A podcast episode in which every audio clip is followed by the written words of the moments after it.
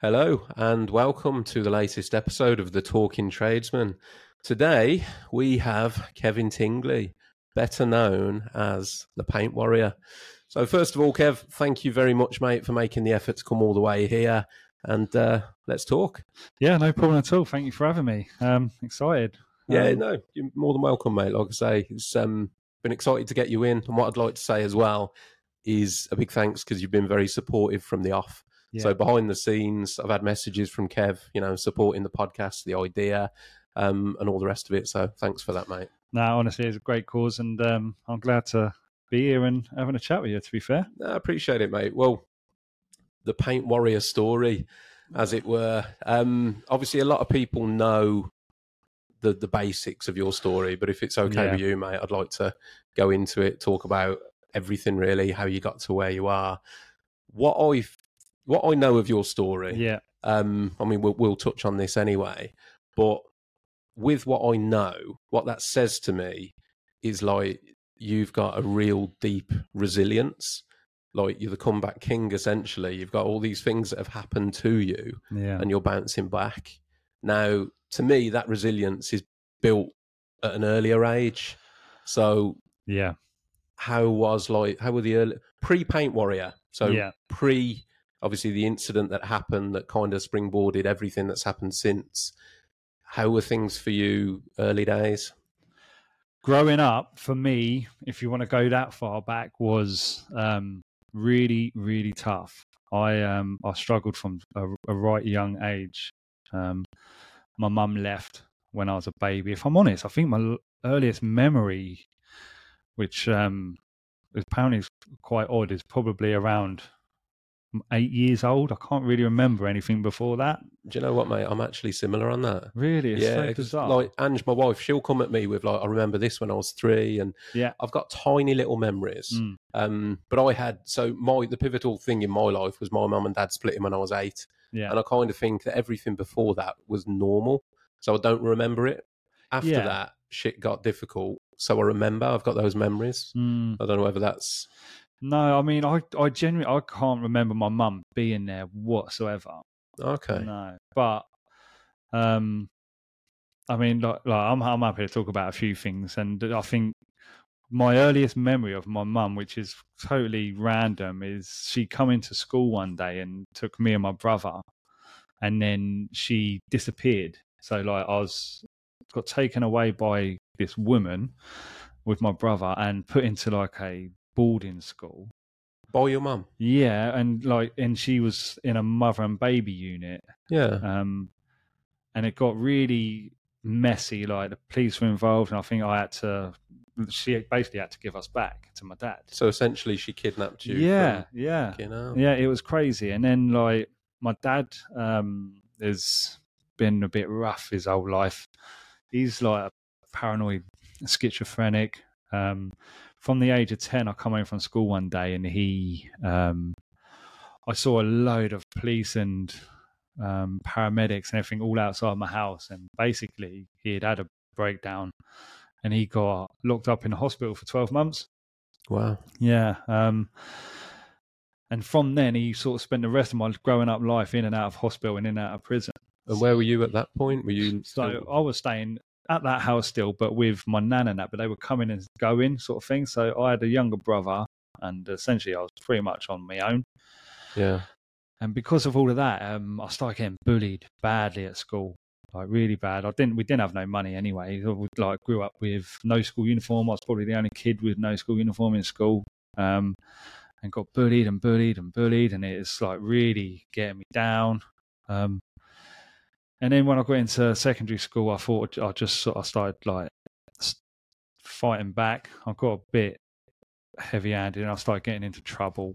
But then people started to respect me, and sort of, like, that's when I started making some friends, and the wrong kind of friends, actually, because it was what I was doing fighting back. I was attracting the naughty people, you know, and that's the sort they took me under their wing, so to speak. And then I got into this crazy fight after a pub, and I was taken to court and I was actually sentenced to 5 years in prison. So how old were you at this stage? 17, yeah, okay. 18 maybe, just turned. It's easily done, mate, isn't it? I mean, this is obviously is your story, but in my life I had a similar sort of thing. You end up gravitating to people, I feel, who are in similar positions. Exactly. So when I was younger, I grew up with my dad because my mum had left, and I was in a situation where I didn't really have any limits.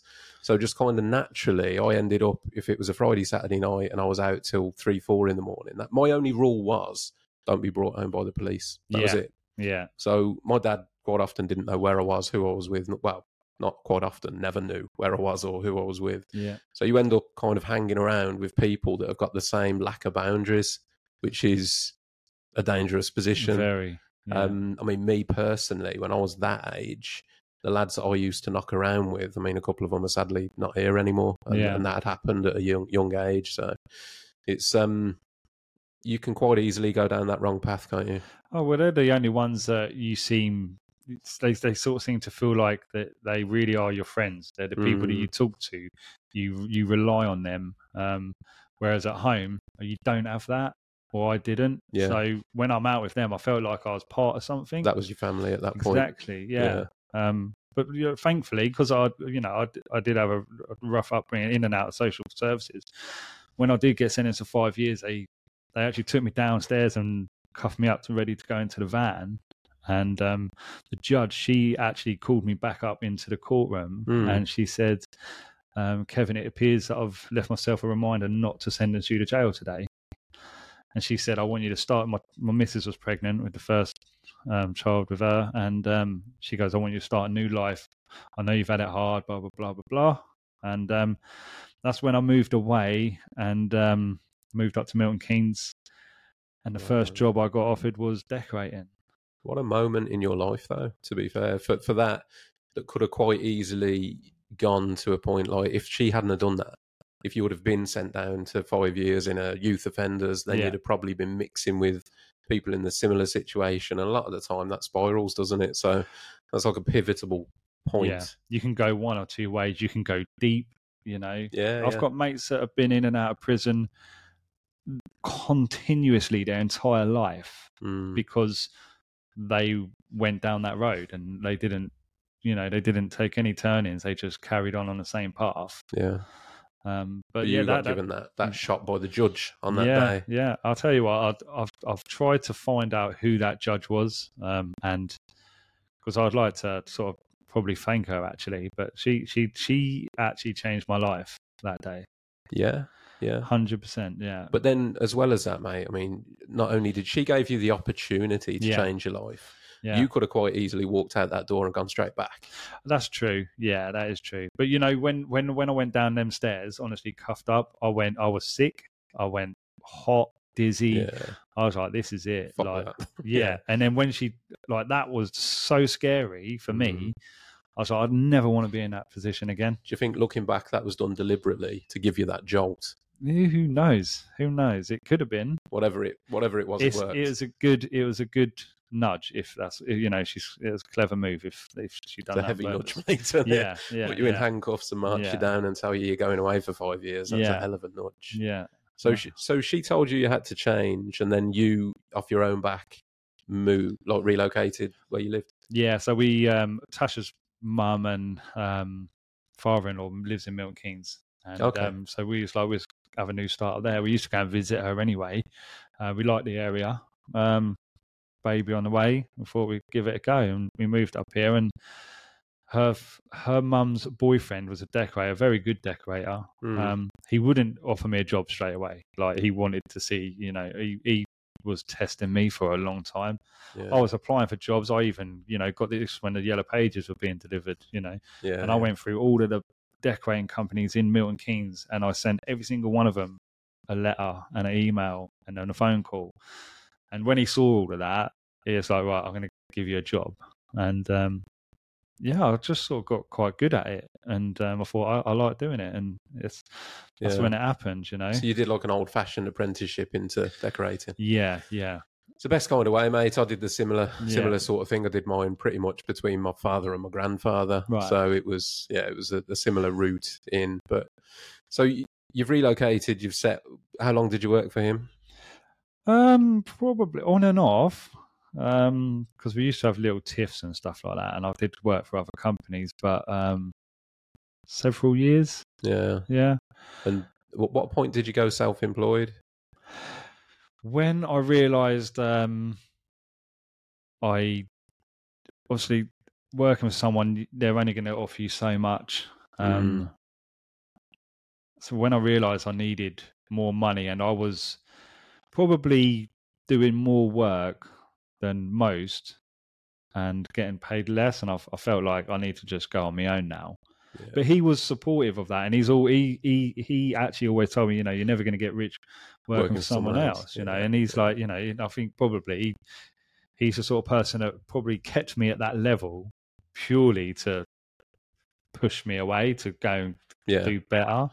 I think that's it in the trade, mate, isn't it? Most people, exactly that. Like, you get to that point where you've learnt the trade and you need to spread your wings. Exactly. And I think a lot of the time that's where you learn the real lessons in trade, and there's a different motivation, isn't there, once you start working for yourself compared to working for someone, where, you know, if you get that job done quicker, it's money in your pocket, not somebody else's. And I think it's a complete mindset changer as soon as you do go self-employed. Yeah, 100%. It's like you don't know...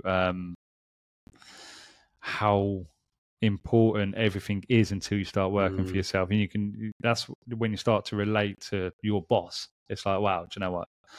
Yeah, he actually done quite a lot, to be fair. At that stage, then, so you've relocated because of the situation you were in. Yeah, you've got baby on the way or baby here? Babies are there now, both kids. Yeah, okay, with Tash. So then there's that pressure as well, setting up, and you've got the pressure behind you of making sure that you can provide for your family as well. Yeah.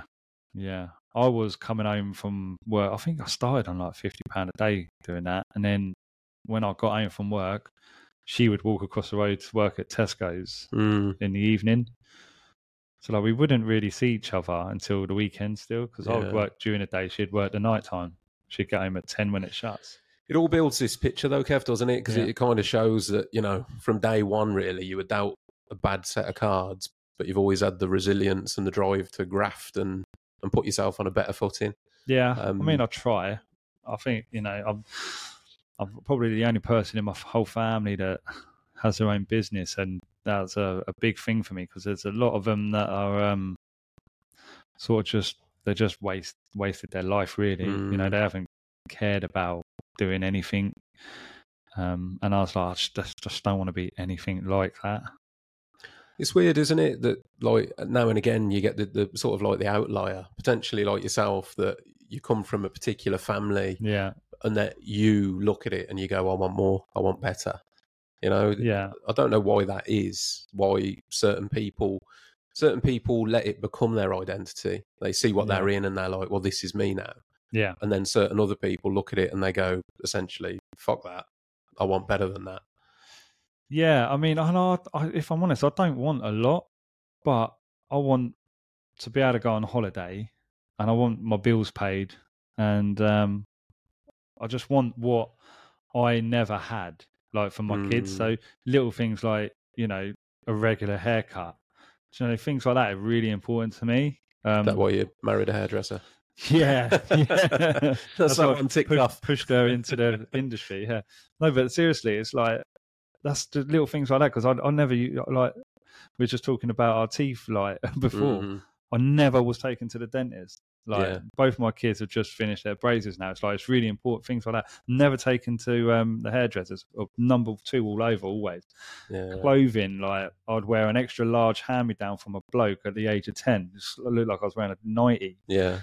So things like that is really important to me. And I was like, there's no way, like, my kids are going to, like, be how I was. So I had to walk away from it. I mean, again, it's commendable, mate, because it's not the mindset that everyone has. No. There's plenty of people out there that look at it and they go, well, my kids will make do because I made do, rather than looking at it like you do and go, I'm going to do better than that. Yeah. You know, so it's not like it's everybody sees it the same way. No. Well, the problem, but, I don't know what, it's funny because I probably did have that little bit of mindset once, and I'm like, well, I didn't have nothing. Well, surely they'll be all right. But then, you know, with everything that else has happened with me, and I'm like,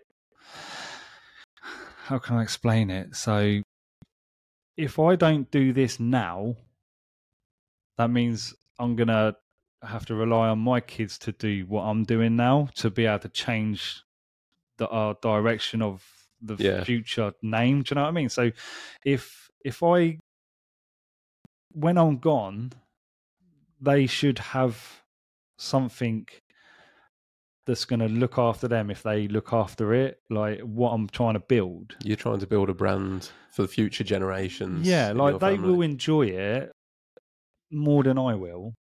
Yeah. Because that's what my goal is. And if I'm not doing that now and they haven't got that mindset because they've never been sort of shown it, then I've got to just rely on them suddenly to think one day, well, I want better. But if we can make them feel like there's always something to aim for, then they're always going to be sort of pushing. It's good, mate. Yeah, it's paying it forwards, isn't it? I've got the same thing. I mean, my son's 16 now. He's 17 in April, and I'm the same with him. I'm like, I can see he's got so much potential because he's a clever kid. He's actually doing an electrical course at college at the minute, so he wants to get into being a sparky. Tried to get him to be the fourth generation a decorator, but he was not having any of that, mate. So you never know. You never know how things come round. I remember when I was his age, so I started going to work with my dad from a really young age, essentially because my mum and dad split. I stayed with my dad. So summer holidays, Easter holidays, Christmas, that was it. I just went to work with him. Right. And then I got to the point, I remember leaving school at, I think, 17, because I did the first year of my A-levels and then decided, well, I got told I couldn't come back to finish the second year, basically. Yeah. I could have gone to a different school to finish them, but I thought at that point, you know what, this isn't what I want. And at that point, I actually said out loud several times, there's no way I'm going to be a painter and decorator. Really? I was like, absolutely no chance. Is that because they were giving you the crap jobs? I don't know, you know, I think, and this, I feel horrible saying this now, but if I'm being honest, I actually thought at that point, I want better. Okay. I'm going to do better than that. Yeah. But if I reflect back now, I think that was because I saw the example that was in front of me, which was the way that my dad was running his business. Mm. And I saw my dad, and he would work 7 days a week. Yeah. You know, no breaks. He was just constantly at work, seemed to be constantly stressed. Yeah. And that was what I saw. So I looked and I thought, I don't want that. Yeah, no, that's understandable. But I went out then. I did a year's work doing agency jobs. And then I clocked that you'd get paid more if you took on the heavy lifting jobs. Right. So some of the jobs I did, mate, the only like thing that I said I wouldn't do was work with food. Okay. Because there were a couple of factories in the local area that dealt with like fish and things. So I was like, I'm not doing that. So I did a year of like heavy lifting jobs in the agency, and then I thought, well, like removals or no, it was. I mean, like one of the jobs was I remember spray painting the bases for patio heaters, you know, like the weighted base. Yeah. And I'd spray that, and then we had to box and package them. So it's all sort of painting related still? That was, but the rest of it, I did like operating machine presses and I used to be, where I'm from, Redditch, there was a lot of the old Rover. In fact, they're all gone now because Rover's gone, but a lot of the factories around there used to deal with making parts for Rover. Right. So I remember in another factory I worked on like doors, car doors, and you used to have to put them in a big press and then pick up the door, carry it. Well, like on 8 Mile. Oh, could have been. Yeah. That was pretty much it. Was it? So you'd put the door in, you'd press this thing. It would, I don't even know what it would do. It put some kind of vinyl cover like on the inside of the door. Yeah. And then bang, and then you'd have to pick it up, put it on a rack, get the next one, put it on the press. Yeah. So I did that for a year, and then I thought, do you know what? Actually, being a decorator is pretty good. Yeah, so got myself back into it, took over the business at 17, and haven't looked back since. Oh, so but there was a point, and I look at my son now, and I think, is he just going through a, I'm not doing that? Yeah. You know, so you never know. I mean, the door's always open to him. Yeah, you just don't know with the kids, do you? It's hard, you know, like it's just openly said, you 100% wasn't. You just don't know what you want to do. You don't know. And that decision comes around really quick as well, doesn't it? Yeah. So you've got to make a decision. Suddenly you're at the end of your school. You do, and mate, it seems massive, doesn't it? Yeah. Like, what do you want to do for the rest of your life? Yeah, so exactly. Wow. Hell, that's huge, you know. But this is the thing, it's always, like for me, obviously I'm a decorator, but I'm sort of building a brand now. So it is eventually the lanes are going to change. It's still going to be in the same industry. Yeah. But it's never always the same thing. Because you've got a son, I think, around the same age, haven't you? Yeah, he's 16 next week. Is he interested in the trade? He's, you know what, he wants to be an architect. But he does come to work with me, and he's very sort of anal about prep work. If I say to him, you know, sand something down, get that door frame, blah, it would be the best prep door frame. You know, he will take his time, but there's no like he don't understand the concepts at the moment of like how quick you should be doing it because of the money side of it. It's cheap labour at the moment. He's only 16. But he could be really good because he's very particular. To be fair, mate, at that age, though, you've got to learn the skill first, haven't you? Yeah. You learn the skill, then you get the speed. Exactly. Yeah. I've said similar to my son. I mean, my lad has said to me several times about coming to work with me, and he has come to work with me loads and done prep and the basics when he's just trying to earn some money. But what I've said to him is, I'm not going to spend time teaching you skills if you're not going to do it as a job, because it's a waste of my time then.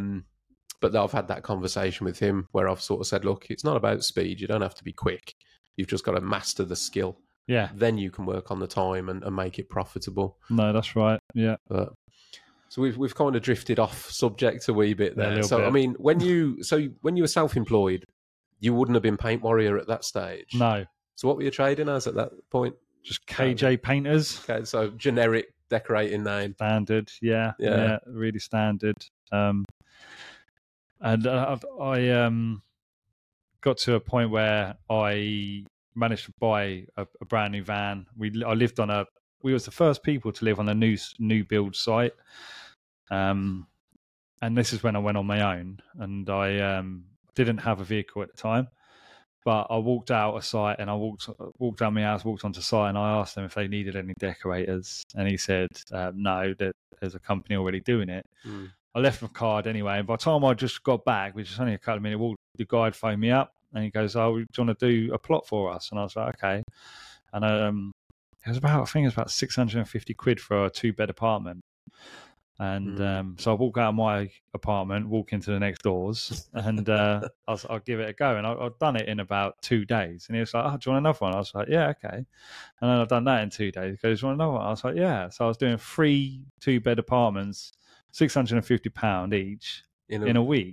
Nice. Yeah. And because I was on my site and I got to know him as well, that's why you can do 7 days a week. And I'd sort of grafted for a while. And then I managed to buy a van. Right. So that was the brand new van. And I was like over the moon because I'd never had anything new before. You know, I was like, this is like a big deal. And I got it all signed written, KJ Painters. I felt like I was on top of the world. And then things started to just get a little bit shitty again, and that's when before my last incident, I had like 2 others, which put me out of work for a while. So I had, so I went and got a tattoo on my leg, and I ended up with cellulitis, and it spread up to my thigh. And I was that? It's just like an infection that gets into your bloodstream. Okay. But I had all these blisters up my leg, and it was going up to my thigh, and I was in hospital for about 20 odd days. But the doctor said, he goes, like, if that redness goes past that line tomorrow, we have to take your leg off.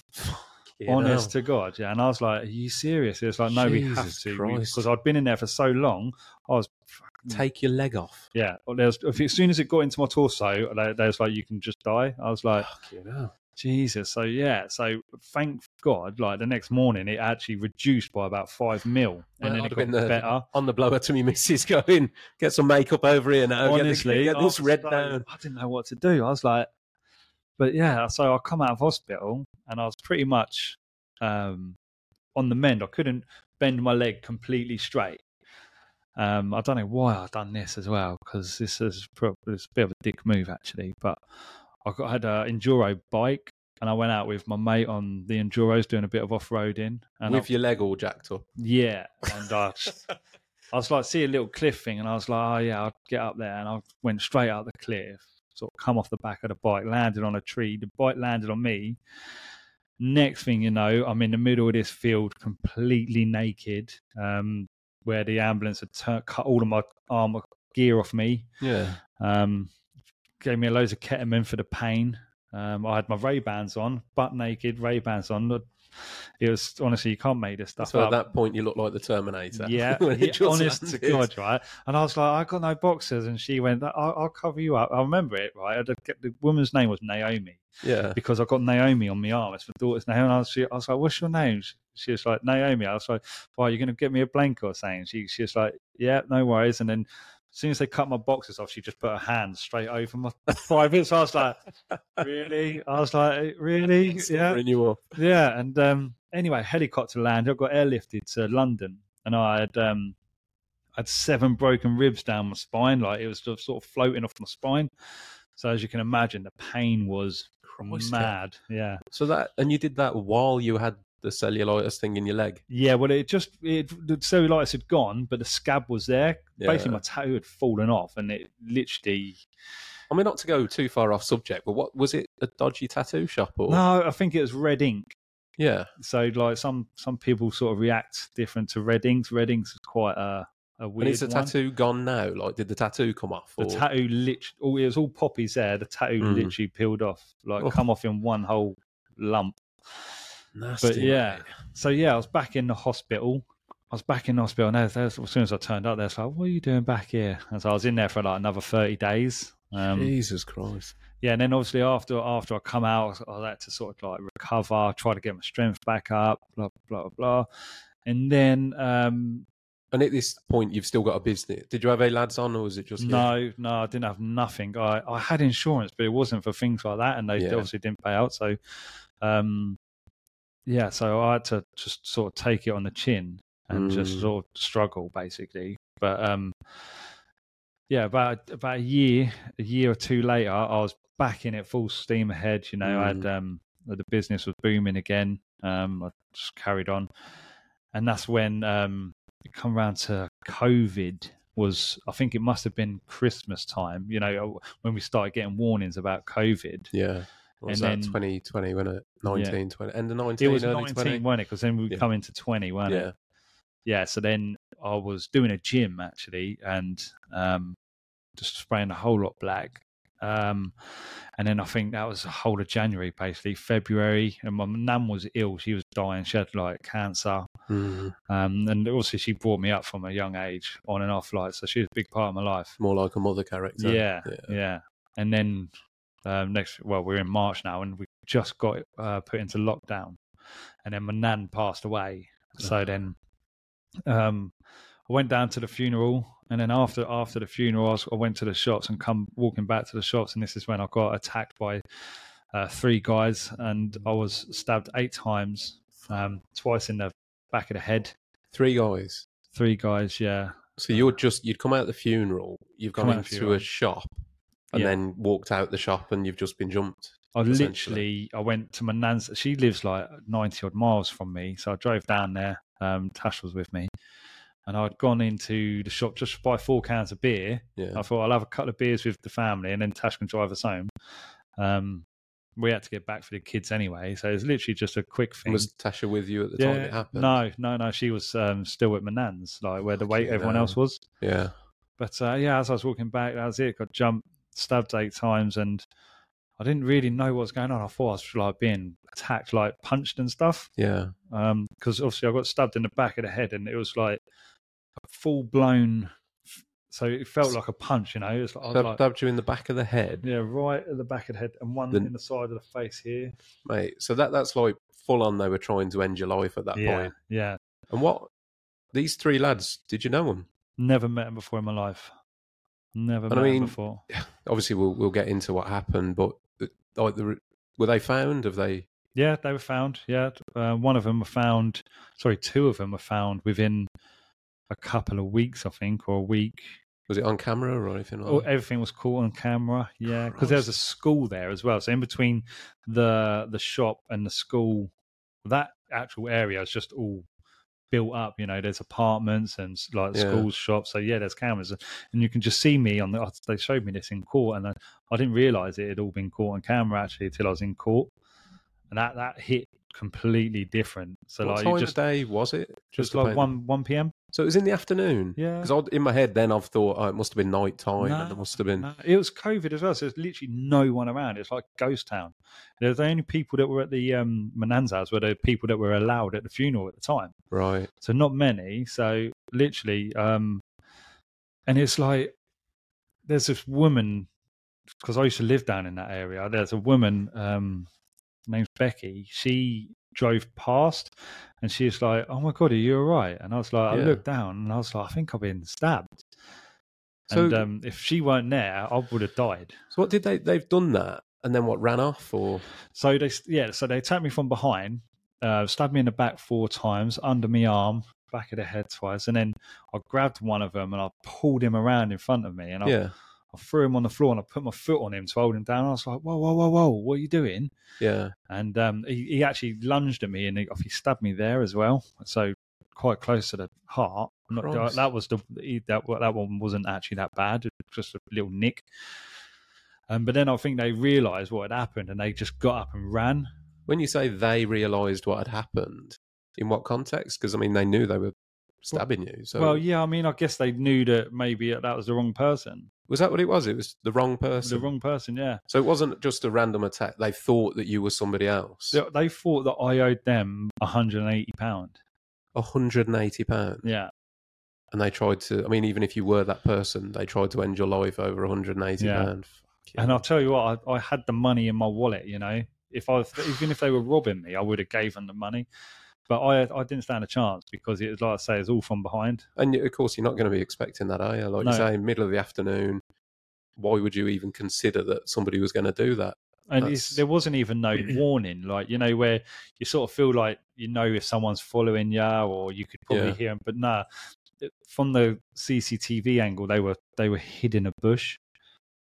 Yeah. And as soon as I got to a point, they come straight out and just attacked me. So they must have seen you go into the shop and thought, oh, that's somebody else that they were looking for or whatever, and then waited for you to come back out. Yeah, I have no idea. There wasn't anything shown of me walking to the shop. It was only that coming back, so I don't know where they come from. I mean, that in itself, mate, that's fucking insane. Yeah. Isn't it? Yeah. I mean, so 2 of them were caught. They catch all 3? Yeah, all 3. They caught all 3. One of them disappeared to Blackpool or something stupid like that. I don't know. I know it's near seaside somewhere. And what happened? What the prosecution? What was the result on that? The jury found them all guilty. If this is what really annoyed me actually, because the original charge was attempted murder, which it was. Yeah. Like, I mean, regardless of what the courts have said, that is fucking attempted murder. Yeah, 100%. So it got dropped to Section 18 with intent. What's that? Basically, is that like ABH or yeah, something like that? Yeah, GBH or something. I think GBH worse. I'm not. I can never remember whether actual or one or two. Oh no, I think GBH is worse. Isn't grievous it? Bodily harm, isn't it? Yeah, but I think that was like so they went not guilty through the whole thing. They said that. You're joking? No, they said that they feared for their life. I threatened to kill them. And then this is when the CCTV come out, and I was like, where's all of this evidence, blah, blah, blah. Because they said that we was arguing in the streets. Nothing happened. So even at the point where they're caught essentially red-handed, there was no remorse at that point? No. And did you have to sit through the trial, were you? I had to go to the trial, yeah. And then after the first or second day, I think I walked way outside, and all of their mates come out and they surrounded me in the court as well. I thought, oh, here we go again. Fucking hell, Kev. Yeah. Like, I mean, that's ridiculous. Yeah. So you'd have thought that, first of all, I mean, I'm assuming this is a while down after it's happened, but were you given any support or protection or anything like that? Not really, if I'm honest, because it was lockdown, COVID still was quite heavy.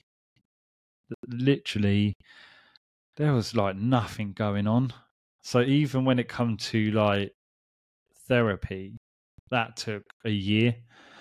to come round. Are we talking like physical therapy or like mental therapy? Mental therapy, yeah. Because I can't even begin to... Well, let's pull it back a little bit because I feel like we've jumped. But so on the day that that's happened and you've realised that you've been stabbed and you said that you saw somebody you knew. Yeah.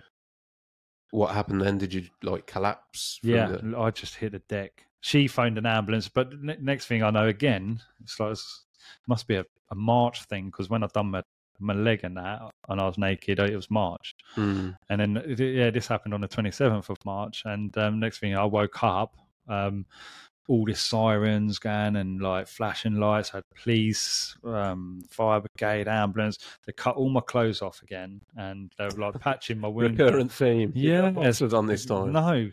Well, they took them off because they just had to check everywhere. But because there's so much blood, you think I got stabbed from here all the way down to above my bum basically. Yeah. So I was covered in blood. Yeah. These weren't like small knives. These were hunter's knives, like 8-inch blades. Like this was like it was serious stuff. So like you can imagine how much you bleed from a paper cut. You know, it was like so they had to just take everything off, clean the blood up, make sure they got every single wound located, and start working. How close was it? If I'm honest, I felt like I said goodbye to my kids. As in. Did you rung them? Or... No, I couldn't ring them. I was like, so you said goodbye. Tash turned up because like she that's what happened. See, it starts coming back to me because when that woman said something to me and I hit the deck, I tried phoning Tash and I couldn't. Right, so I've got my Snapchat up. Yeah, and I sent her a video. I was like, Tash, I think I've been stabbed. And I sent her a video and she located me on Snapchat location. Christ. Yeah, and that's when she come to find me. But you know, there's loads of people there and like part of my family. And as I was laying in, I was sort of going in that consciousness. And I said to him, I was like, please say goodbye to my kids. I'm sorry. I love them. Just look after them. And then I woke up in hospital. Fucking hell, mate. I mean, that's like literally made me feel funny just listening to that. Yeah. But I can't. Do you know why? Because instantly then I put myself in the position of your missus, of Tash, like having to pull up and see that. Yeah. I mean, not only is it horrific for you, but it must have been well, I can't even put into words how it must have been for her to have pulled up, witnessed that, and then had that to deal with. Like, that's absolutely fucking terrible, man. It was a real bad time. And again, COVID. So I was in hospital on my own, obviously. I got taken in for emergency operation because I had internal bleeding. I think that the knife went in my spleen. So I said to him, I was like, look, please don't put me to sleep because I don't think I'm going to wake up. And there's like, I weren't allowed Tash there or anyone. And they walk you down the room, like the aisle on your bed to the operating room. I just see Tash right at the reception miles away just shouting for me. And I was like... yeah. And then that was it. I didn't see her till I left hospital. Mate, I mean, that I'm not going to get into the politics of what happened around that, but the fact that that had happened to you and she wasn't allowed to be with you, how insane is that? Oh, it's crazy, isn't it? If you think about it, you know, it's like I can guarantee you, if it had happened to somebody in higher power, they would have had their loved ones there. Yeah. Yeah, absolutely, mate. There's no way that the rules were the same for one and all, but it's I'm sat here now. I'm a little lost for words. I'm like trying to process everything because what I knew, and I'll tell you this now. So I deliberately didn't look into what had happened to you because I thought I wanted to have this conversation naturally, I thought if I knew everything, then it wouldn't be real. Yeah. What that's done to me though is I'm now sat here thinking, shit, like. That's worse than I thought it was. Yeah. It never gets easier when you tell someone. The reaction's quite the same. And, you know, after I come out of hospital and a kid I knew got stabbed once and he died. So that, for me, knowing what I went through 8 times... Yeah. It's really kind of unheard of, you know. You're very lucky if you survive something like that. And it's double-handed, mate, isn't it? Like, not only are you extremely unlucky that happened to you, you're extremely lucky that you made it through it. So it's not, you know, what one thing without the other. It's obviously it wasn't meant to. It wasn't your time. It wasn't meant to be. And with that horrific event, I mean, the thing that stands out to me, the thing that I love about it, is that you've used that and then almost used it as a springboard to launch into your brand that you are now. Yeah. And it's a conversation that I've had before, and I think I've potentially mentioned it to you before, where I've talked about the value of trauma. Yeah. I mean, I'll ask you about it in a minute anyway, but the fact that you've taken that horrific event that happened on that day, and then you've used it to now essentially build a brand and use all that trauma and pain and flip it on its head and use that to, you know, change your own mindset and to build back stronger than potentially you were before. Yeah. I mean, do you know what I mean? It's a weird thing to say, isn't it, that there's value to that event? Yeah. It's like, would Paint Warrior brand even be a thing if that never happened? I mean, knowing what you know, I'll ask you this question because it's an interesting one. Knowing what you know now, so knowing that you survived it, and no doubt knowing the psychological trauma that it's left deep inside you, if you could go back to that day and not go for them beers, would you? Do you know what? I probably wouldn't even have gone to the funeral, you know. It's so, you know, for me personally, I still have days where I'm like, oh my God, my nan's dead. Because of that incident wiped everything out. So you didn't really get to grieve. I didn't do nothing. Like I woke up in hospital over a week later and I was like, you know, didn't even know what I was really doing.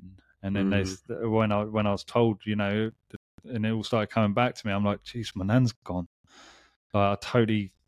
I probably would have just remembered her as like how she were rather than go there. So the worst thing about what happened that day to you was not being able to grieve for your nan effectively. Yeah. And like I just said, it honestly, it still comes back to me certain days now, like where I remember, you know, that I actually went to a funeral. Yeah. It's such a hard thing, mate, grief. I mean, So my own childhood, I had a rocky relationship with my dad. I mean, we never spoke for 8 years at one stage. Luckily for me, I had my grandparents, I had my granddad who set the business up, and me and him, we were really tight, really close. Yeah. And for a long period of my life, he was like my dad. And I lost him to cancer quite unexpectedly. He was fit as a fiddle. And sadly, he had lung cancer. Interestingly, he's been a painter and decorator for 30-odd years, didn't smoke, but used to work with fillers and no masks, and a lot of them were carcinogenic. So there's a bit of a thought there that maybe that was why. But so we sadly lost him. But I had that for ages with the grief for that, where things happen in the day and you think, oh, I'll ring my granddad and tell it, because we used to speak all the time and things happen in your life. And the first person I used to think to call would be him. Be like, oh, I'll tell him about that. Or I'd had a shit day and think, who do I vent to? Yeah. I'd pick up my phone, and mate, the amount of times I took my phone out of my pocket to ring him. Yeah. And then you get that horrible, deep in the stomach, kind of horrible feeling of shit. They're not there. No, I relate to that 100%. Yeah. It's really weird, isn't it? It is, mate. It's some days you're aware, and then I think it's that unconscious thing where you're kind of in like a habit kind of thing where you're not really thinking deeply and you just go to do something, and then you realize that actually that person's not there anymore. So it's a shame. It's a horrendous day for you, mate. I mean, to pick it back up. So, I mean, after that happened, mate, were you offered like counselling or therapy, or because I mean, I hate to say it, but there must be like PTSD associated to that event. Yeah, I think like I still have it now. I don't even get paranoid people driving behind me. Yeah, you know, on a serious note, I'm known to go round about 2 or 3 times to make sure that car's not. That was why you were driving around the town earlier. Yeah, I was like, kept our little loss on the way in today. It's not a podcast. You set me up.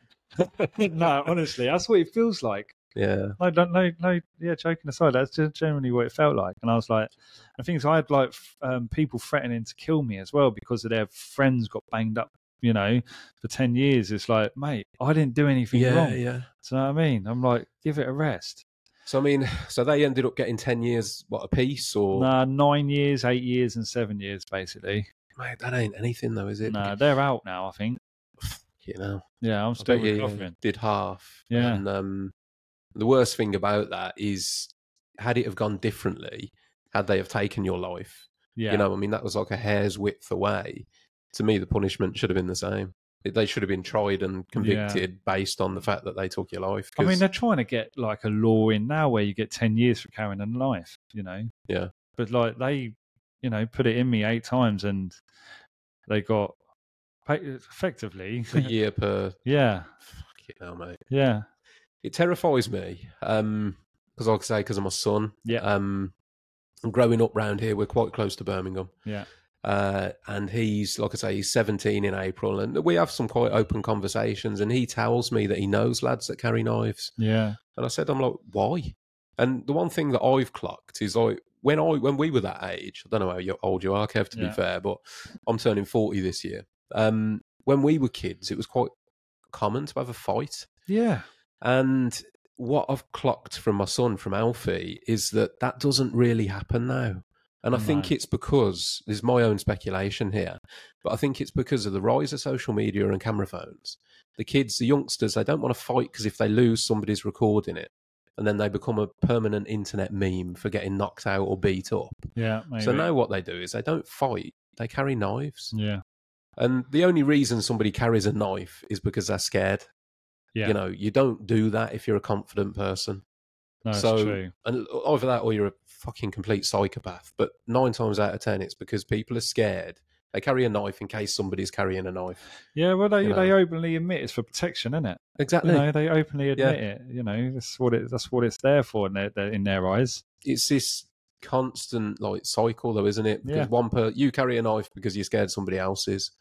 So they carry a knife because they're scared you are. And where does it all stop? And unfortunately, it stops when somebody gets stabbed. Someone dies. Yeah. And it's 2 lives ruined, 2 families ruined, you know. It's generations ruined, isn't it? Because thankfully you're sat here with me today. But if you weren't, that's your wife that has got to deal with the trauma for the rest of her life. It's your kids that have got to deal with that trauma. And how they deal with that trauma, are they going to react, you know, violently in their future? Because there's so many, that generational trauma that then gets passed all the way through your family, took that turn. I mean, I dare say there's still a good amount of trauma anyway, just from what they have had to. I mean, again, I don't want to make things too emotional for you, but the moment where your kids would have been told what had happened to you, I would imagine that still lives with them. Honestly, I remember phoning her up, my daughter. Well, Tash phoned me actually. She went to the reception, gave them, because police took my phone and everything, gave them a temporary phone for me and some credit on it. And I phoned her up, and then I was like, I'll speak to the kids. And Chanel, my daughter at home, I was like, you're right. She just started crying. I was like, it's all right, don't worry. I was like, we'll be fine. And that really, she's a very emotional person. I think that really hit her hard. Yeah, it would. Massively. She's the one that sort of helped me out the other end as well, you know, by seeing her like that. Mm. So sort of had to try and sort of make out as if, you know, yeah, it's really bad what's happened, but it's not that bad. Let's get through it, kind of thing. At the same time, yeah. And to be fair, mate, you've done that with style. Yeah. So let's pick things up a bit more positively now. Paint Warrior, the birth of Paint Warrior. Yeah. So I do know this bit because I've heard you say this on interviews before, but it all came from, was it your daughter? From my daughter. Yeah. So did you set up the account as Paint Warrior? Was that Yeah, well, no, she was saying about setting up an account. She was like, just because this is when I was just literally, I didn't want to do anything. You know, I didn't want to go to work. She was like, you should post your work. She was like, people would like to watch that, and I was like, nah. And then we sort of come up with like she opened the account for me, set up my TikTok and blah, blah, blah. And we come up with Paint Warrior. Mm. And then she's like, just post some stuff. So I posted a video. I just painting around a plug socket. Yeah. I had like, and then I posted, as soon as I posted it, I jumped in the shower. And then by the time I'd had a shower, got back out, I had like 20,000 followers. Like it must have been like 5-6 minutes. So it just went viral just like that. Yeah, I had like 20 million views. It's a proper crap video. And that, so that was without the backstory. Like nobody knew what had happened to you. No. See, that was another, I had assumed that your first stuff had come out off the back of what had happened to you. No. And the Paint Warrior brand was built off the back of the trauma of that day. But it sounds like that wasn't the case. No. She come up with Paint Warrior. And I think it probably was to do with sort of me recovering, you know, as a good name. Yeah. But it wasn't sort of intentional or anything like that. At that point, the only people that knew the relevance to the name were you guys. Yeah. Yeah. Okay. No. Okay. And TikTok was where it all took off. When it started, yeah. And this is what sort of actually got me out of bed and got me... This is when I started booking in counselling and things like that, because I started doing regular posts of my work, and people started asking me questions like, well, what would you do in this situation? Or if you used to do paint this, how would you do that? Blah, blah, blah. Just standard basic stuff for us, you know. But people that don't know, they don't know, do they? So I would just reply with a video and be like, well, this is how I do it, or well, this is how I would overcome that issue, blah, blah, blah, so on. And then...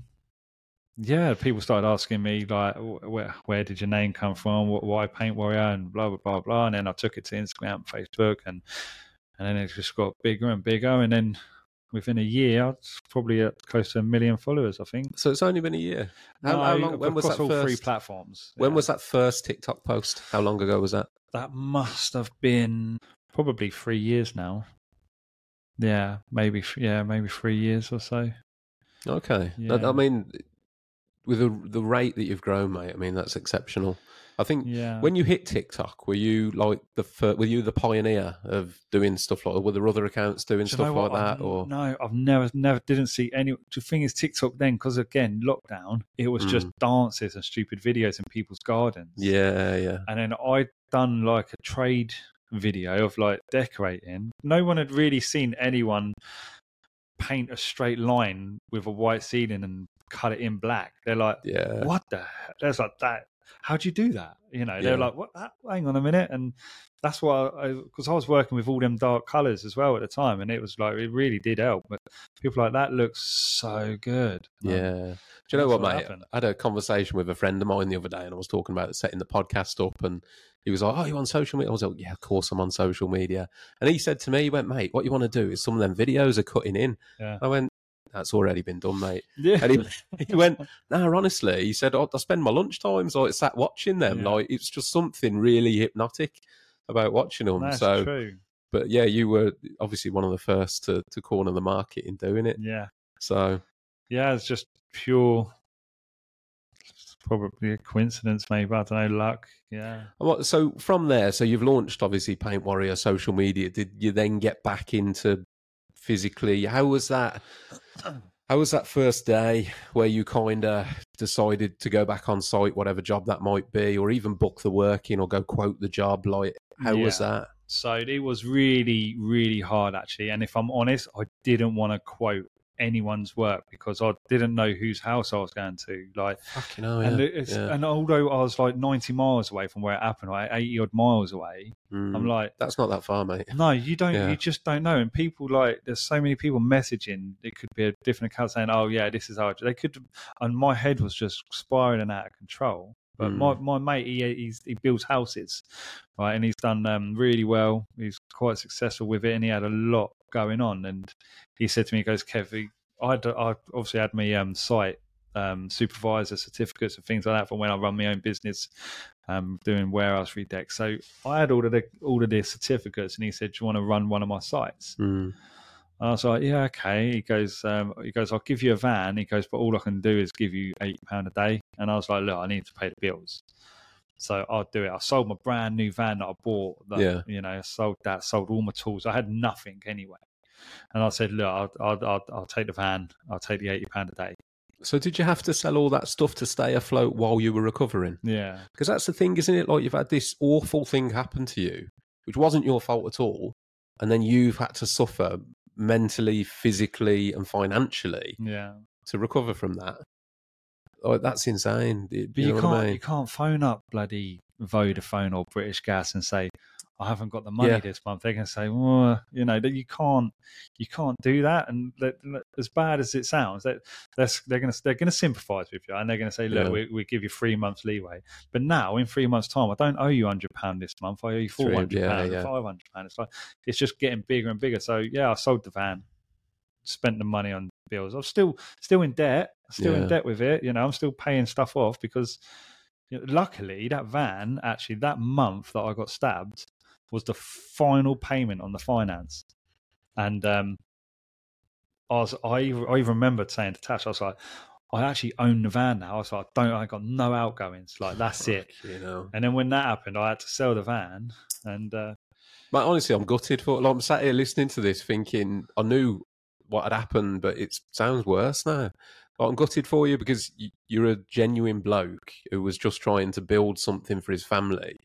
You've had it taken away from you essentially by some utter scum, and then you've been left essentially having to foot the bill of that event. And that was the hardest bit as well, because, like, you know, going back to the COVID lockdown, it's like there was the offices were shut. There were no offices. It was ghost town across the entire world. It's like there was no one I could phone up. Everything was upside down, and I guess because everyone was worrying about their own stuff, the support wasn't there either, honestly, because nobody knew what was going on at that point in time, did they? Christ, mate. And wow. So I worked on his site for several months to get some money, and that's when I started doing therapy.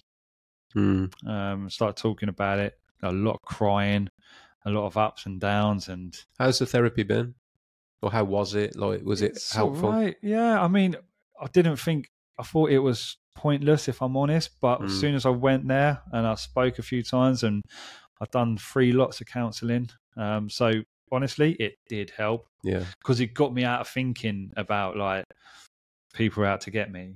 It did help with that. Obviously I still have moments, like I was saying about driving around roundabouts, people following me for too long, I'm like, you know, but ultimately I wouldn't leave my front door at first. And so you've made huge leaps.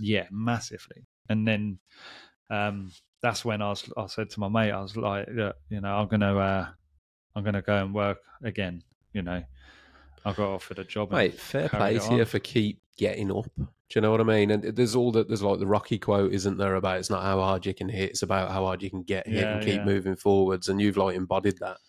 So you've had all this, which is more than the average man would have in a lifetime, and you're keeping getting up and going again. So all credit to you for that, mate. Thank you. You've got back, you're working again, and so the social media, was that all just building in the background, or? Yeah, so obviously I was on the site. That's the reason I actually got back into working, because I was running a site, and then I was sort of doing little bits of painting here and there for him in the houses. And then I was like, it's still £80 a day. I'm actually decorating your houses. You know, I was like, I'm going to go back and work for myself. Yeah.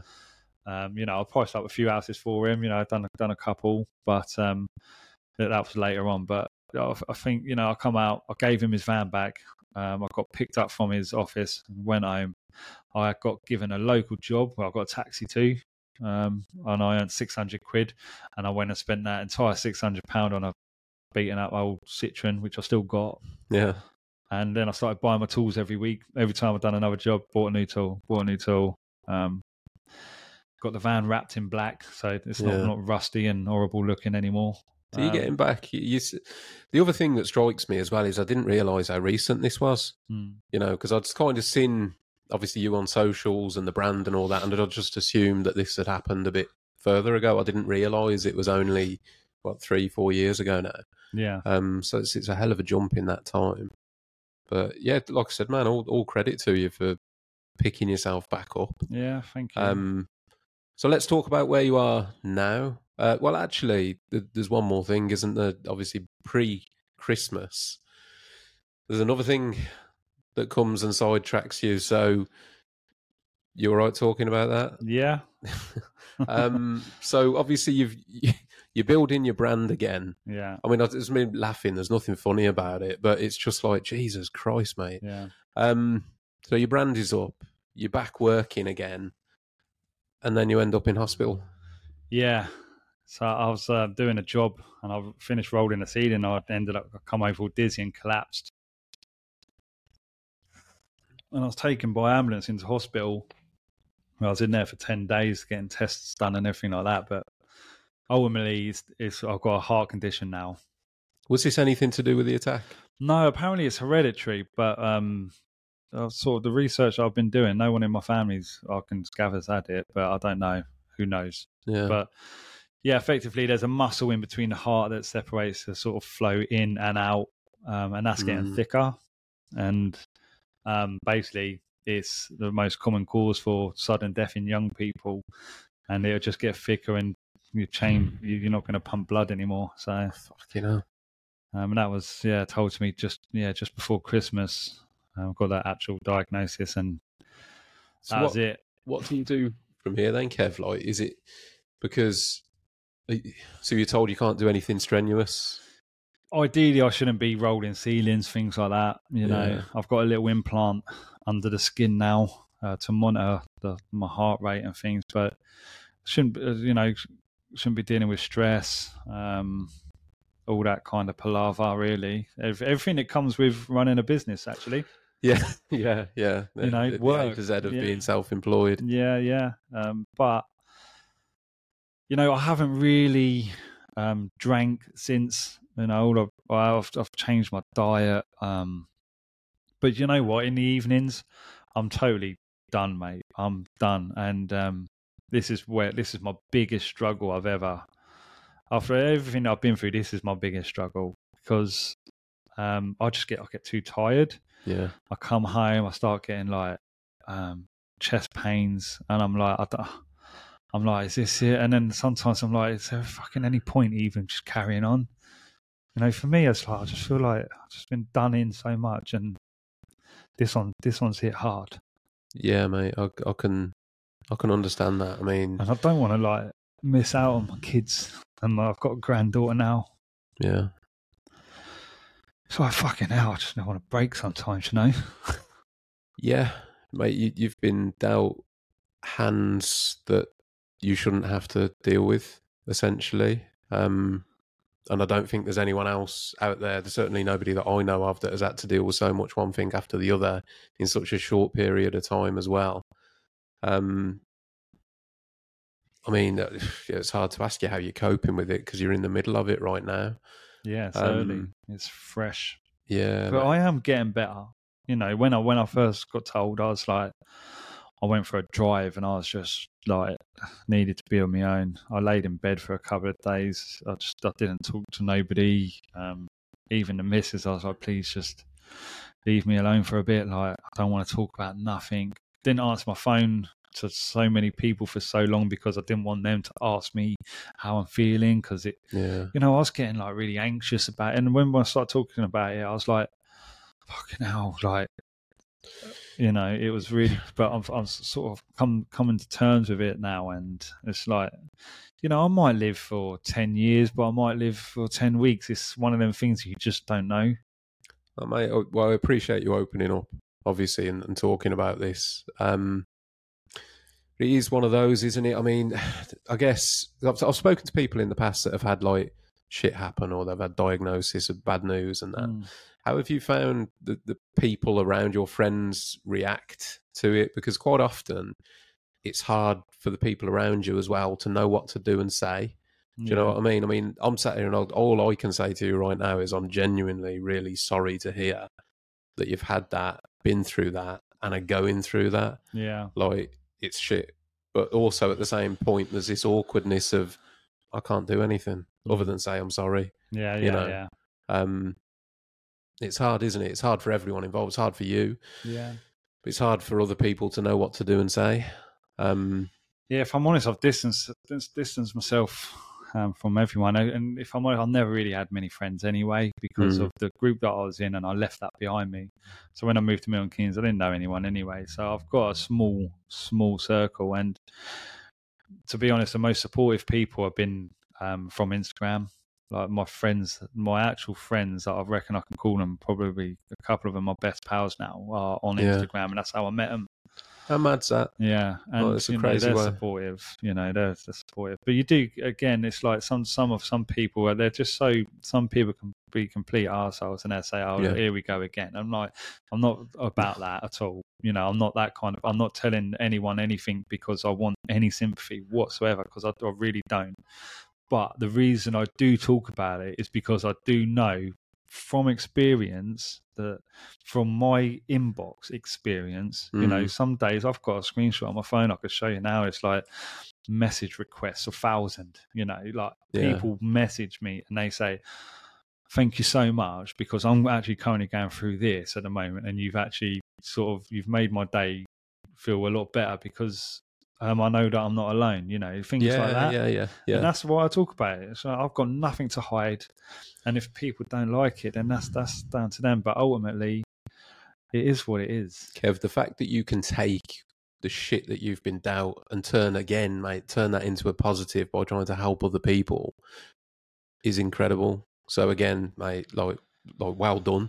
Oh. I know, you know, I don't mean to sound patronising when I say that, but I'm a firm believer that you don't have any control over the things that happen to you. Yeah. All you have control over is how you react. And the fact that you've took the shit that's happened to you and decided to react by trying to help others and talk about it. And I'm glad you are talking about it, mate, because those that are out there listening who think, you know, it's just sympathy or attention that he's after can jog on, essentially, because the people that need to hear it are the people that you've mentioned, that you'll have those messages that say thank you. Unfortunately, it's human nature that we concentrate on the negatives. Oh, yeah. So you get them messages of, you know, thanks for that, you're doing amazing. And you take it in. I'm a nightmare. I can't take compliments. Yeah. It feels like I hear it's awkward, but it don't go in. Yeah. But the negatives seem to go in, don't they? They get past that barrier. Yeah. And I know, obviously, with your following being so big on socials, obviously you do get shit in terms of the trolling and the muppets that come at you with things like that. But I guess hopefully maybe there's some people that will listen to this and actually know your story a bit more now, know it in depth and the crap that you've had to deal with, and maybe just back off and, you know, give you a bit of leeway. Do you know what? I'm not in competition with anybody, and I'm not trying to impress anybody. You know, I genuinely, I get up, I go to work like everybody else. I like making my videos. I genuinely, that's what got me out of bed. That's what got me back on my feet, making that content. And do you know what? It's become a routine for me, and it's something that I have to do now to keep me going. It's like if I stopped, I would sit at home thinking about my heart condition now. You know, I would think there's no point. What's the point? But I have to have something to do. Otherwise, to me, there's no point. So it's your therapy, essentially. This is it. This is what keeps me going. Well, mate, it's doing two in one, isn't it? It's looking after you, but it's also putting that hope out there. Genuinely, I'm not trying to blow smoke up your ass, mate. I've seen the stuff and I didn't know everything, and all I've looked at you and thought, fair play, man. Like, you've had some shit. You've turned it all into a positive. Yeah. You've built a brand. Everybody in the decorating community and wider community know you or know of you because they know your brand. And I'm like, it takes some real strength. And to me, that probably comes from your upbringing. That strength was developed from the point where you were a kid. You've had to look after yourself, and you've continually not allowed your external circumstance to make you a victim of what's happened to you. Yeah. And because there's a lot of people out there that do, unfortunately, they have some horrible things happen to them in life, and that becomes their identity. They become the victim of the circumstance that happened to them. You seem to have had all this shit that's happened to you and gone, right, well, that's happened. I'm going to do this. Yeah. And that's your external action to cope with it. But, mate, long may it continue, you know, and keep at the videos. Fuck the haters. Yeah. and keep building what you're building, because if, in the short time that I've known your brand, I've seen it, you know what I mean? You've gone from launching your paint. Let's talk about what you've got. So you've launched your paintbrushes. Got the paintbrushes, long-handled oval sashes. We've got the beaver tails landing next week. Landing next week? Yeah. So they were at the show, weren't they? Yeah, I've done a soft launch just to to show everybody what's coming. But they're landing next week, so we'll have enough stock for all the stores if they want them. Then I've got round sash brushes in production. Okay. Filler will be landing this month as well. Your own filler? Yeah. Okay. So we've got some fine surface filler, multi-filler, and we've got some wood filler. So all pre-mixed. Well, this is what I mean though, mate. You're expanding. You've got the caps, you've got your T-shirts. Yeah. You've got the merchandise, the branded wear. Yeah. And I think personally that like the vibe that I pick up is because you are like a survivor, for want of a better word. It's quite a positive movement. Yeah. And people want to be a part of that.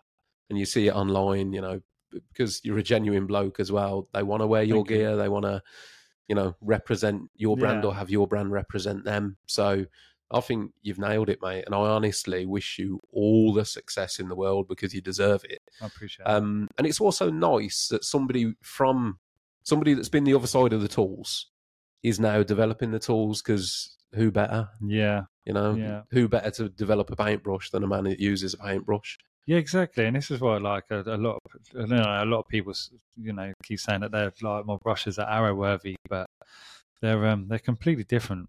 You know, I've used both, mate. They are definitely different. It's like, you know, the handles are a basic handle. Yeah. You know, the shapes are basic. The handles work. You know, the shape works. Yeah. But the bristles are what does the job. Yeah.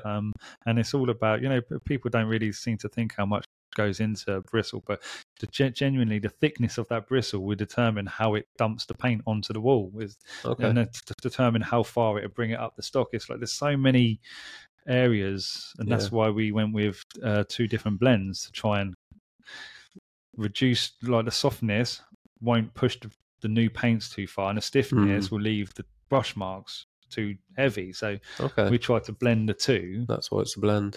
And I personally think it works, and I really enjoy them. Mate, loads of people love them. Yeah. I mean, completely, it's not biased because Kev sat here. I just wouldn't say anything, but because Kev sat here, I've used the brushes, mate, and they are top notch. Yeah, you know, I use a variety of brushes. I'm a bit of a brush whore, but I have used your brushes, and they are a really good brush, and I will continue to buy them as well. Okay. Because they're sound, and I would love to see them. I've had this conversation with all of my light suppliers, so I've got accounts everywhere: Johnson's, Dulux, Paintwell, Crown, whatever. And I always say the same thing: is that generally speaking, their selection of brushes is terrible. Yeah, you have to go online to get a decent brush. It's crazy, isn't it? That's so true. Yeah, and it's so hard to get into a store. Yeah, it genuinely is. You know, these big companies, there's so many heads you got to get through to get to the right person, but it's like, but they have a structure, you know, and they're running their business, and you know they have to predict things to go. It's just such a long until you start having them conversations. It's a lot of people say, why can't you get them in here?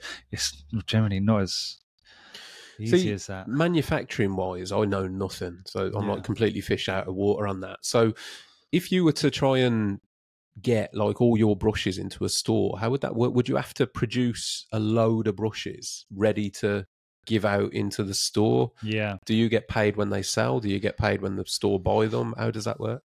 So it's a bit like having an account, I guess. Yeah. So I put my order in, and then I've got so many days to pay for my order. Yeah. So say Crown take my brushes. They say all the stores order 10 boxes, that's 1,000 boxes or whatever. They got 30 days to pay me, you know. It's like, you know, you've got these. So it's not like sale or return or anything like that? No, it's not like, oh, you can't have these brushes unless you pay for them now. It's like, you know, it's all done on a, like, it's all on account. The pick. Yeah, basically. So that in itself, mate, I mean, you've had to penetrate a business world. I mean, like I said, I know nothing about manufacturing. But I guess there are businesses out there, aren't they? I mean, the one that springs to mind is Gymshark, because they don't, I think they actually have got 2 stores now, but originally they didn't have stores, did they? It was all online. Yeah. So would that, I mean, have you got an online shop that you can just supply from? Like, does that? Yeah, I've got my website, which I do have all my stuff on there, but... plug it, Kev. paintwarrior.co.uk. All opportunities, mate. Nah, seriously, it's a lot of people, you know, like places like My Paintbrush and Next Day Paints and these big boys, they've got a lot of subscribers to their sites, you know, which is fantastic, which is really good for me because they do regularly order. You're on all of those, aren't you? Yeah, I'm on a lot of the online stores, so which is good. And you know, they've got loyal customers. And I'm not trying to steal anyone's customers, but the option's there. You know, if they're scrolling through and they click on my website, they can purchase them. Yeah. So that's it. Mate, tell me, because this one interested me, because I just automatically started thinking about all the other things I could stick in the machine. You've got a fancy machine at home now, haven't you, mate? Yeah, Doing brush handles. Tell me about that one. So that's I actually personalised your ones. Have you? Yeah. I haven't opened the box yet, so I've got that one. Kev has kindly brought me a load of goodies. Yeah. So not only has he taken the time to come here today, and he's not getting paid anything. He might think he is. But he's also brought me some Paint Warrior goodies. So yeah, I can't wait to have a look at those, mate. I have got, like I say, a little goodie bag to return with some Talking Tradesman merch for you. I hope there's a sticker in there. Mate, I haven't got stickers. Yeah, I'm sorry, I haven't got any stickers. Put you under pressure now.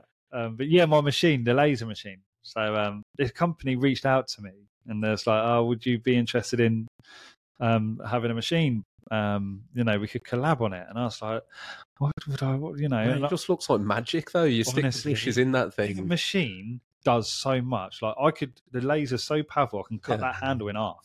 It would cut through like 18 mil ply. But what they've done, they've given me a portable one, because when they reached out to me, I was like, do you know what? This year, because of my diagnosis with my heart, I was like, this year, okay, so I'm going to make a point, and this is what I'm going to do. I'm going to visit the stores and do trade days with other brands, obviously, because they all do it. And I'm going to take my machine, and I'll personalise brushes for people if they're there on the day. I thought it was a nice little touch.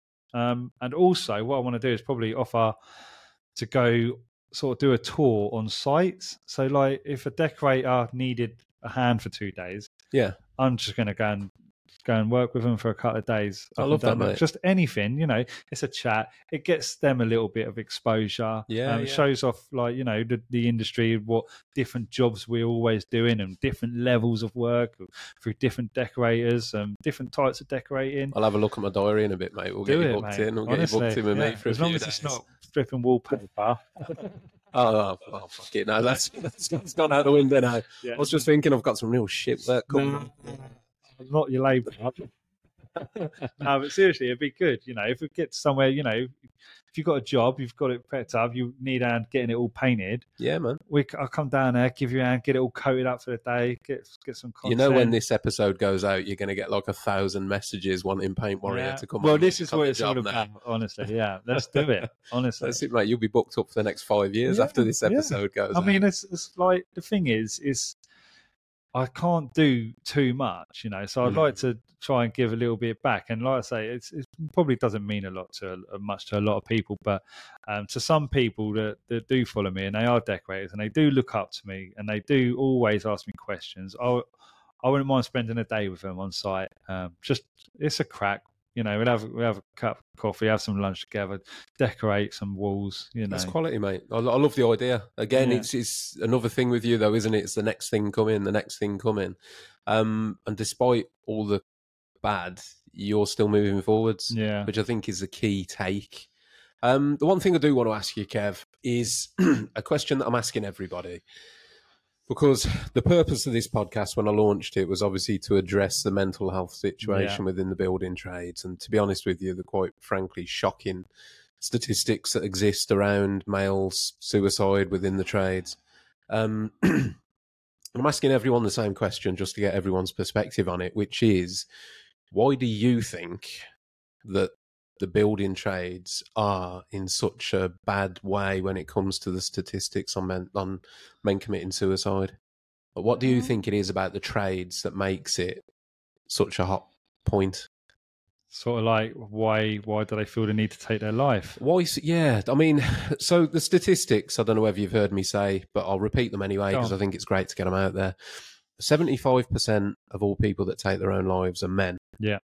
And within the UK building industry, that makes up nearly, I think it's about 46% of that 75 is purely out of the construction industry demographic. So working demographic is from the construction industry. Yeah. So that's nearly half of that 75% are out of the construction industry. And you're also, I think the statistics state at the moment that if you work in UK construction, you are 4 times more likely to take your own life than in any other demographic of work. Yeah. So like, what do you think it is about the building trades that makes it? Do you know what? I mean, I've been there. I've had thoughts about it, and for me, it's sort of like carrying the world on your shoulders, isn't it? You know, sometimes, you know, I've been there before where I've taken jobs on, and it's been very demanding. You're under a lot of pressure. You're not seeing your partner, your kids, your things can go wrong, or it feels like things are going wrong. You feel like you're being blamed for things that are going wrong. I mean, for me personally, that was a lot of pressure, and I've thought like before, what is the point? And yeah, I think like being put under so much pressure is a heavy weight to carry. Yeah, sometimes people think there's no way out of it. And the easiest way is to probably, you know, take your own life, to step out. Yeah, because it's not hard. Sorry, it's not easy to say to somebody, look, I've got this job, I'm struggling, I feel like, you know, your pride gets in the way. You've taken that job on, convincing them that you're capable of doing it, and to sort of knock yourself down, it's sort of going to hit hard, isn't it? Yeah, it is, mate. And I think, so I had a conversation last week with Susie Bennett, she's just done her PhD in male suicide research. Really insightful conversation. And one of the points that she said is that we need to try and destigmatize and normalize the talk about people thinking about ending their own life. And whatever research she's done, she basically said that actually it's quite common. It's a common thought. Most people don't take action on it, but it's a common thought at multiple times throughout your life where you think, do you know what? I might as well not be here. Yeah, I get that. Because I for a long time, I thought I was the only one thinking it. Yeah. Well, I think, again, mate, it's hugely powerful that somebody like yourself would say that. Because if you've thought it, yeah, then, you know, there's a lot of other people out there that have thought it or are thinking it. Fortunately, myself, I mean, I've been through various things in my life. I don't think I've never got to the point where I've actually considered taking my own life. But I've got to the point where I've thought, had this have not happened, you know, that knife edge of, if that hadn't have happened, or if, you know, for example, if I hadn't have met my wife at the right time, if I hadn't have won certain court cases relating to seeing my kids, you know, like the other side of the coin would have been a much darker side. I've never got there, but I've recognised there were points in my life where I could have. The potential's there, isn't it? Yeah. That's it. Yeah, that's it. So yeah, it was just an interesting, like I say, I'm trying to ask everyone the same question because I think everyone's got a different insight. Yeah, well, with me, I do struggle with pressure. Like that's my biggest thing. Yeah, pressure, and you know, everyone on, you know, feels like you're carrying the world, and that's just not healthy for anyone. No. How do you cope with it when you do feel the pressure? Have you got like a coping mechanism? Oh, do you know what? No, I just shut off from everyone. That's a coping mechanism. Yeah, I won't answer the phone. You know, I'll have a good few days where I'm not talking to anybody outside of my house. Mm. And then it sort of just eases, you know. But do you know what, mate, though? In reality, the most important people are the people within your house. Yeah. Like you've said before, you're doing this to build something that you can leave for your kids, your grandkids, your wife. You know, that's what matters, isn't it? So all the outside noise, fuck that. Yeah, you know, 100%. And what I'd say to you, not that you need my advice, mate, because you're smashing it, but just keep doing what you're doing. Yeah, thank you. Because, you know, the products, the launch, the brand, I can only see the brand getting bigger and bigger. And once again, mate, I'm sure there'll be imitations. There'll be, in fact, I'm sure I saw it, mate, when you launched paintbrushes. All of us, there were a couple of other people that launched paintbrushes. They've all vanished now. Yeah. But, you know, you get the imitation side of it. But you do seem to have a knack for being at the tip of the spear. Do you know what I mean? Like, you're doing things first. Yeah, I try keep ahead of the game, and I'm in the game, and I sort of try look at what I want out of the decorating industry, and if it means something that I need to try and tweak or recreate, then I'll try my best to do it. Get at Kev for all your decorating ideas. If you need something, Kev's the man to make it happen. But honestly, mate, I'm loving seeing how you're doing. Thank you. And I hope that everything plays out as best as it possibly can with the situation, with your current diagnosis. You know, I know you don't know me particularly well, but I'm always there, mate. Yeah, you ever need to talk. But once again, mate, thank you for opening up, telling your story. I hope the people that are listening to this will potentially see you in a new light. It's weird, isn't it? Because, forgive me for saying it, but you've almost made yourself a bit of like a celebrity. And I think with that status comes this weird detachment where it's like, he's not a human. He's this character, this person I see on my phone screen or my whatever. And that's where you get that, you know, they wouldn't say the shit they say to you in the street. No and way. To me, if you wouldn't say it to them, don't say it over the internet. It's not. Yeah. You know, I just call them out now, mate. I'm just like, what is your problem? Like, you know, good. That's it. You know, if you're just piss off. Well, mate, like I said, I'm excited to see the future for Paint Warrior. Thanks. So you're popping up on various sites by the sounds of it, mate. Yeah, 100%. Oh, that's what I want to do. I want to try and do that. I'm going to have a look through my diary, mate, and see what I can rope you into. Yeah. Well, if you follow Colson Paint and Paper, he's from America. Yes. Right. Yeah. He's been doing that in America with Pretty Boy. I met them at the show. Yeah. So I met them at the show. Nice I've been speaking to them since then. He goes, honestly, it's such a good feeling, blah, blah. And he was telling me about how, you know, he gets to travel around, meeting other decorators. He's making friends. It's not, no one's struggling for work now or working because they know that they can call in someone and they can go and give them a hand, you know. It's sort of like just borrowing a decorator type thing. And I was like, that's absolutely amazing. I was like, next year I'm going to do that myself. I was like, you've inspired me to... It's a cool concept. Jump on and do that and meet new people. I was always going to do the trade shows at the stores, but meeting and going to help decorators that's definitely something that's new, and it's because of them. What you say, mate, it's a great way to spread the brand as well, isn't it? Meet people. Quick question for you though, how's your missus feeling about you working, like, you know, I'm going to pop all around the country and do all these? She, to be fair, I don't tell her too much, you know. This is going out, don't you, mate? Well, Tasha, sorry about that. She'll have to just deal with it. She is not there. This is how I tell her. Yeah, I'm just saying, this is one way, mate. This is one way of telling her things. This is how I tell her. Like, if I sometimes I don't I've got some news and I won't say it, but I'll do a video on it, and she's like, I didn't know that, and I'm like, that's done now, isn't mate, it? So... My missus is a nightmare for that. Right. I mean, she actually, there was one occasion not so long ago where she went and got a tattoo. Yeah. And the first I saw of it was her on social media in the tattoo shop. Yeah. I was literally like, you're forgetting to tell me something here. Yeah. So yeah, I think she operates with that that tactic as well, mate. So but the thing is, I'm quite a random person as well, you know. Like, on the spur of the moment, I don't plan things. Like, it's a good way to be, mate. Yeah, it obviously works out well. If I see something and I want to do it, I'm like, right, let's go. Do you know what, Kev? I envy that because I'm the opposite. So I think of things, I have the ideas, and that's why me and Ange work well, is because I will overthink it, and I'll think of the idea and then I'll quickly think myself out of it, because I'll like, think get it. She's done. Just like go. Yeah. She'll think of something, and the next thing I know, I mean, sat here, mate. The reason we're here to give her all credit, this podcast would not exist if it wasn't for her, because I would have talked myself out of it. Yeah. She takes the idea, runs, all right, well, we've got office space now, so you've got to renovate that. We've got a studio now, so we've got to use it. Yeah. So I think that, you know, it's the world needs... It's just a little bit of a kick up the arse, isn't it? But it's in a good way. You know, absolutely, just, mate. And it spurs you on, doesn't it? And, it, you know, you like you say, sort of thanking her for it now.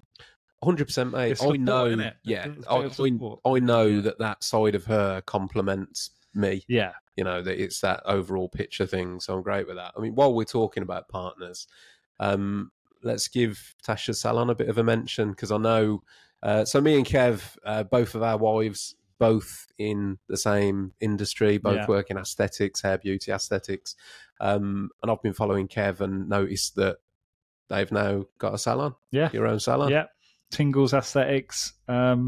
She got that just before Christmas. Do you know what? Really random again. So we see it, and she was like, "Oh, but I've just renovated 2 rooms in a salon." I was like, "Listen, this is an opportunity. Let's go. Like, let's do it." It's going to cost a little bit of money, but it's an investment. And once it's done, you've got your own space. You've got no one to answer to. It's brilliant, mate. It's yours. So again, so it sounds like we've got the same demographic in reverse. Yeah. You're the one pushing. Yeah. But yeah, mate, I mean, I followed the renovation online and it looks mint. So you've done a great job. Thanks. How's it going? How's the shop going? Yeah, really good. Yeah, really good. She's got loyal customers, so they've all sort of followed her, which is good. She's getting a lot of interest. She's always busy, you know. That's good. Yeah. It's going to be a massive, massive industry, mate. There's just so much growth in that. I mean, as it happens, talking about Ange and her impulsiveness, she's actually just decided to move. Oh, is she? So, yeah. So the salon in Stourport that's been there 5-6 years now, which again has been great. Her salon, is it? Her salon. Okay. Yeah. So she's just relocated. Yeah. So she's been there for quite some time, but she has, in true fashion, gone and saw a space and just jumped at it. Okay. So end of, what are we now, beginning of February? So end of this month, we move and she'll be opening in Longbridge, which is South Birmingham. So have you been doing that on the side as well? No, mate, that's coming. That's on its way. I think she gets the keys the end of this month, mate. Oh, and right. It's going to be full steam ahead. It's a bit more.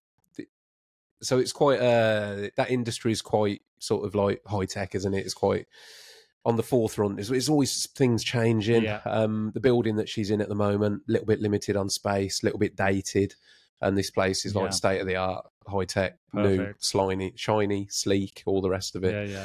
So yeah, end of the month, it's going to be a big move, and you know, as you do, you get roped in. Be a nice job though. Yeah, somewhere like that, Kev. It'll be long hours, but you'll appreciate it when it's done. Yeah, so we've got all that coming up. New move, new demographic. So hopefully that will go well too. All the best. But once again, mate, thank you ever so much for your time today, and for everyone listening. Although I'm sure they already know where you are, where can we find you, Kev? My socials: TikTok, Instagram, Facebook. Just Paint Warrior. Type it in. You can Google it, actually. You will find Kev everywhere. Google it. The painting king of social media.